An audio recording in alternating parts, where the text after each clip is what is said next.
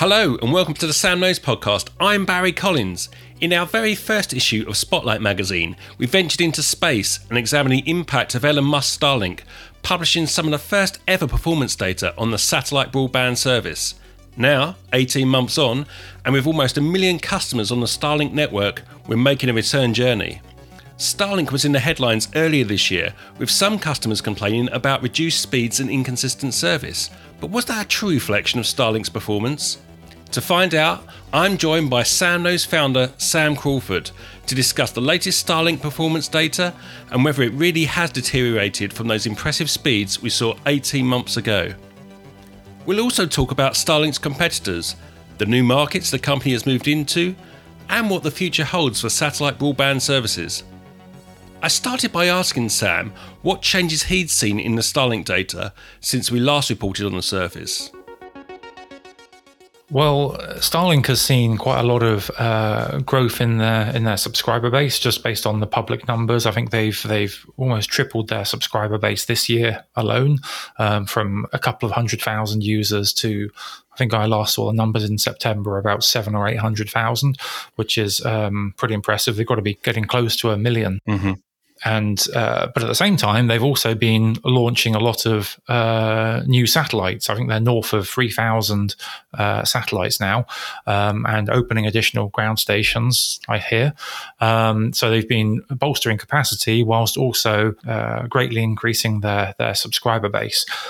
I think what what we've seen in the in the measurements is is definitely more apparent that there was uh, there's periods where there's some some congestion or uh, has been some congestion.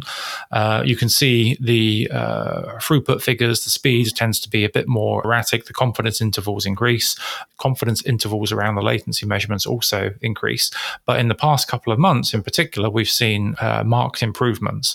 Um, so it looks like they've brought on some some additional capacity. But aside from uh, increasing confidence intervals, the actual averages, both in terms of throughput and latency, are pretty much exactly the same. They've barely changed for a uh, for a year, mm-hmm. um, which is quite impressive given that they've um, they've increased their subscriber base more than threefold. So uh, the increased confidence intervals show that, that some users are indeed seeing uh, far worse performance. I assume there's probably areas of, of significant congestion, but on average, they are holding up pretty well. Uh, we've seen reports over the summer and autumn that Starlink performance had dropped off sharply, but the SamKnows data suggests the average performance has remained relatively consistent. Maybe take this opportunity, Sam, to explain how the SamKnows methodology differs. Sure. Well, I, I, can't talk to to other people's methodology or their data in on any case really, but um, I can talk about um, our methodology and um, uh, how I know it differs from some of the others out there. Um, so I guess the crux of it is we try and be as as robust as possible in our methodology, even if that means we make um, other sacrifices in other places, like pure the pure volume of data that we collect, perhaps. But uh, to give you some examples, the vast majority of our measurements are are scheduled tests um, rather than uh, user driven on demand tests, um, and that's important because um, it means we're we're generating uh, measurements uh, throughout a 24 hour period, um, even when the person's asleep and uh, nothing nothing is switched on inside the house, uh, and even when no other devices are um, uh, are using the internet. Uh, and that kind of dovetails into the second point as well, is that um, our um, our measurement agent, whether it's the white box or the agent inside um, uh, ISP's routers um, will look for cross traffic um, and will not run measurements in the presence of cross traffic. And by cross traffic, I mean um, uh, background traffic from other users or other devices inside the home. So, for example, if you've got you know, if your son or daughter is upstairs watching something on Netflix, um, then our measurement won't run. It will uh, wait until um, there is there is no traffic. Mm-hmm. Um, and there's a whole bunch of other things along these kind of lines. But point here is we're trying to build a very clear picture purely of the internet connection. Um, so not of you know, the device inside the home uh, in this particular case, uh, not of you know, performance to a test server very close to the user. We're trying to build a picture of the um, from the, the point of termination in the user's home to typically a, a test server located at a major internet exchange out on the um, out on the internet. And I guess the last thing to add, jumping back to my earlier point, is um, all of our um, schedule tests that run on our own hardware called the white box and also on router uh, routers that we've embedded our agent, um, will do so from a from a wired device connected either directly inside or connected directly to the router. So we're not subject to things like you know, poor in-home Wi-Fi or you know, where the users place the device inside the home or whatever software is running on the user's device at that particular point in time. Mm-hmm. Um, all our devices are homogeneous, um, or the agents are homogeneous, so it's a very predictable, uh, as clean as possible an environment, so that we can isolate purely the internet connection. We recently saw Starlink add a one terabyte soft cap for customers. Do you think that may have had any difference to the performance you've seen? I think it's probably a little too early to tell from that. That was only, if I remember rightly, about a month or so ago, maybe two months or so ago. Mm-hmm. Um, it's quite a um, uh, I think soft is the the key word there. It's quite a generous cap, so one terabyte's a fair well a fair amount of traffic, um, but it's not like um, they're going to start charging you for for more beyond that point. I I understand they uh, they they rate limit you after that, but I don't mm-hmm. think it said what that rate limit is, and I think you can pay for additional premium traffic as they call it beyond that point. Um, I suspect they've got a small proportion of users which are probably using a disproportionately large amount of traffic, so this is basically about making sure that the the few don't spoil it for the many. Um, I don't think it will have a massive amount of um, difference on network performance. I think it will help with that long tail. So where there are areas of significant congestion, then it will help reduce the um, uh, the impact on people who are suffering. What are the challenges of measuring Starlink performance compared to regular fiber connections? In general, satellite services have a much higher uh, round trip time. So for, for traditional satellite services from the likes of, I don't know, Hughes or Viasat, um, you'd be looking at around six, 700 milliseconds round trip time plus. Um, that's much better than it used to be. When we first started doing this like 15 years ago, it would be about 1200 milliseconds uh, round trip time. And there was all kinds of funky things they were put inside the modem to cache uh, HTTP traffic and uh, try and compress data upstream and downstream to minimize the impact of that very high uh, round trip time. Now, uh, for Starlink, uh, they they are obviously uh, much closer to the users. They're not quite as high um, in in orbit around the Earth, obviously. Yeah. So um, uh, the latency is much lower. It's typically um, well. I say 100 milliseconds is around the average. Uh, it can be plus or minus a bit, and obviously can be plus quite a bit if there's congestion. But 100 milliseconds is the average. So um, from uh, from a measurement perspective, it doesn't make a huge difference because there can be some DSL services uh, if you're in a in a really rural area in parts of the US or um, Canada, for example, where you can have a round trip time of 80 milliseconds. Yeah. So uh, an extra 20 milliseconds isn't a um, isn't a huge deal. I'd say the main um, the main thing you have to think about from a measurement perspective is trying to capture the fluctuations. So that might mean periods of a lack of connectivity where you can't get any packets through at all, mm-hmm. or uh, where the round trip time um, spikes significantly or where the throughput degrades. It's it's certainly not as, as stable as say a, a fiber to the home service. So I think it's important to try and capture that in any measurement methodology.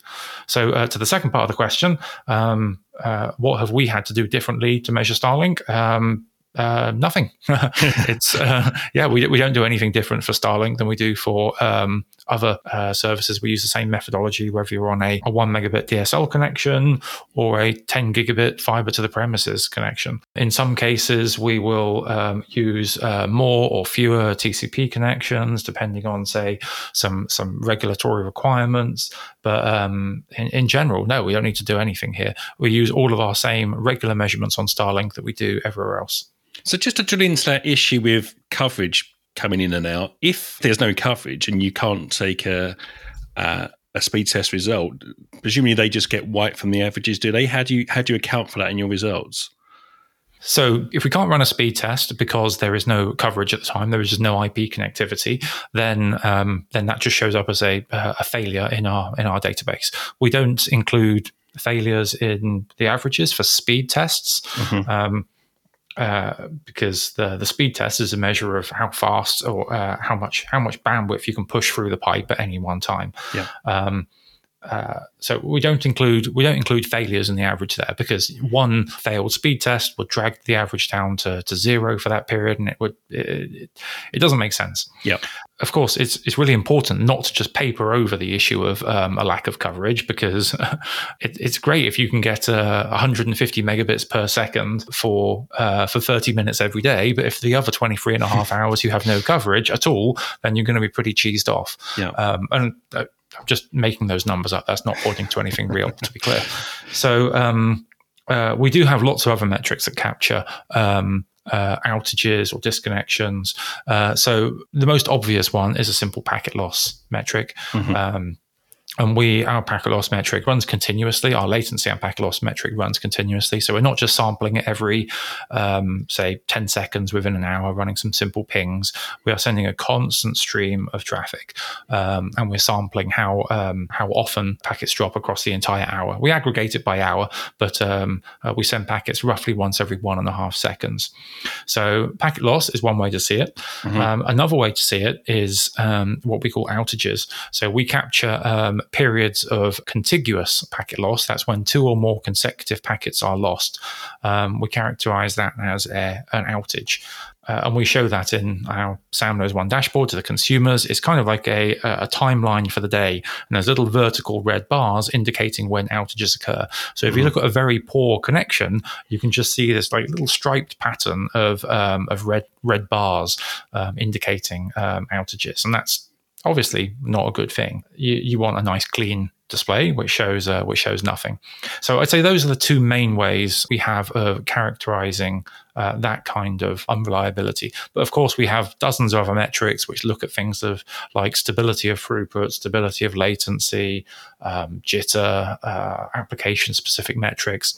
But most of the time, for now, when we're talking about Starlink, we're mostly concerned, uh, to be frank, about the about the access network, about the uh, the link between your home with the satellite. Um, I forget what they call the dishy, I think, mm-hmm. uh, with the the satellite uh, receiver on your your home, um, and um, up to the satellite, and then back down to the ground station. Most of the time, that's where the uh, the, the, bottlenecks and the reliability issues are going to be.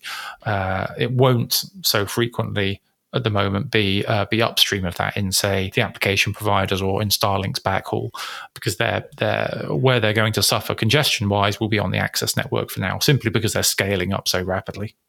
We're yet to see Amazon launch its long awaited competitor to Starlink. Do you think this first move advantage is going to prove crucial for, for Starlink?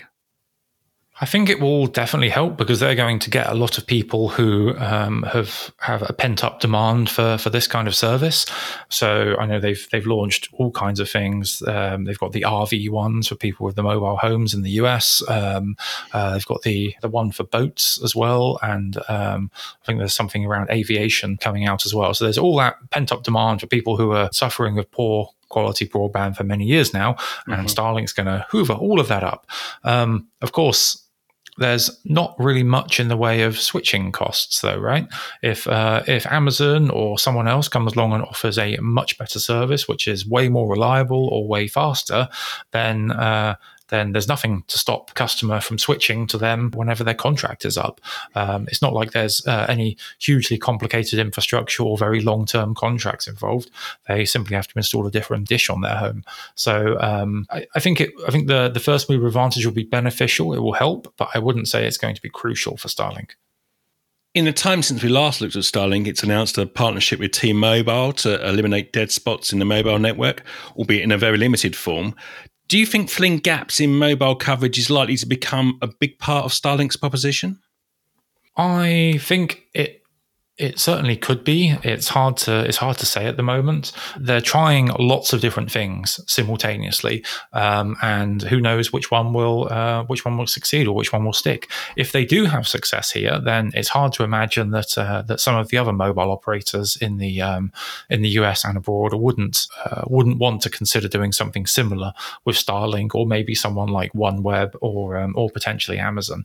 Um, but yeah, I can definitely see convergence of these kinds of services in the um, in the in the not too distant future. We already saw something um, a few months ago or, uh, that Apple announced with their new iPhone release, which is the joining up with I think it's the Globalstar or Globestar satellite uh, services for the for the emergency SMS. Yeah. Um, so I can see more of this kind of uh, meeting of the minds between different technologies.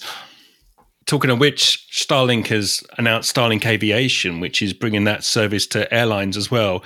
Do you think we're reaching the point where internet connectivity will be available anywhere on the planet before long? Probably, yes. Um, whether that's a good thing, uh, who knows? I, I, quite enjoy getting away from internet connectivity. But um, uh, yeah, I imagine it probably will be available pretty much everywhere.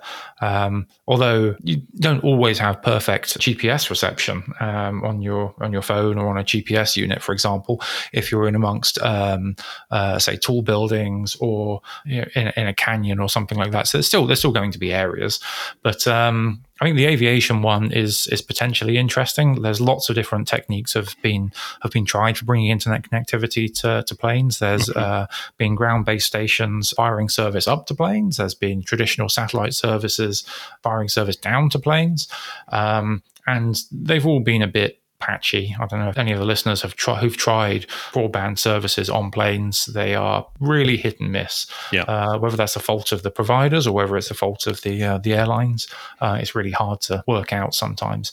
But um, anything that Starlink and others can do to um, uh, to help the industry up the game, I think is a, is a good thing.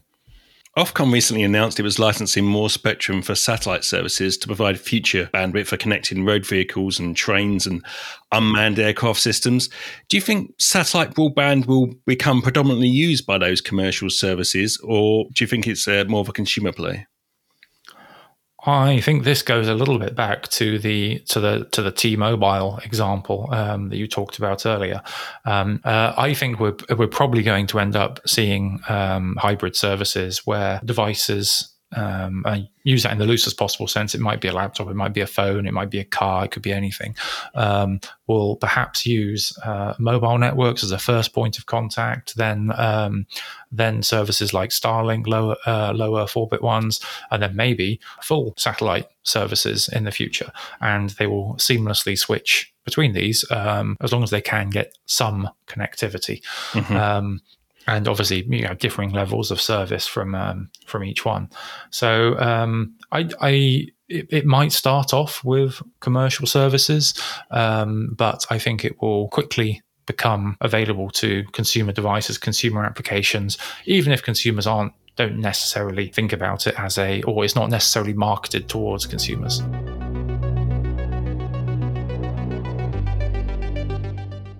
That's it for this episode of the SamKnows podcast. Make sure to read the article that accompanies this podcast and all of our previous articles at samknows.com forward slash spotlight. Until next time, goodbye.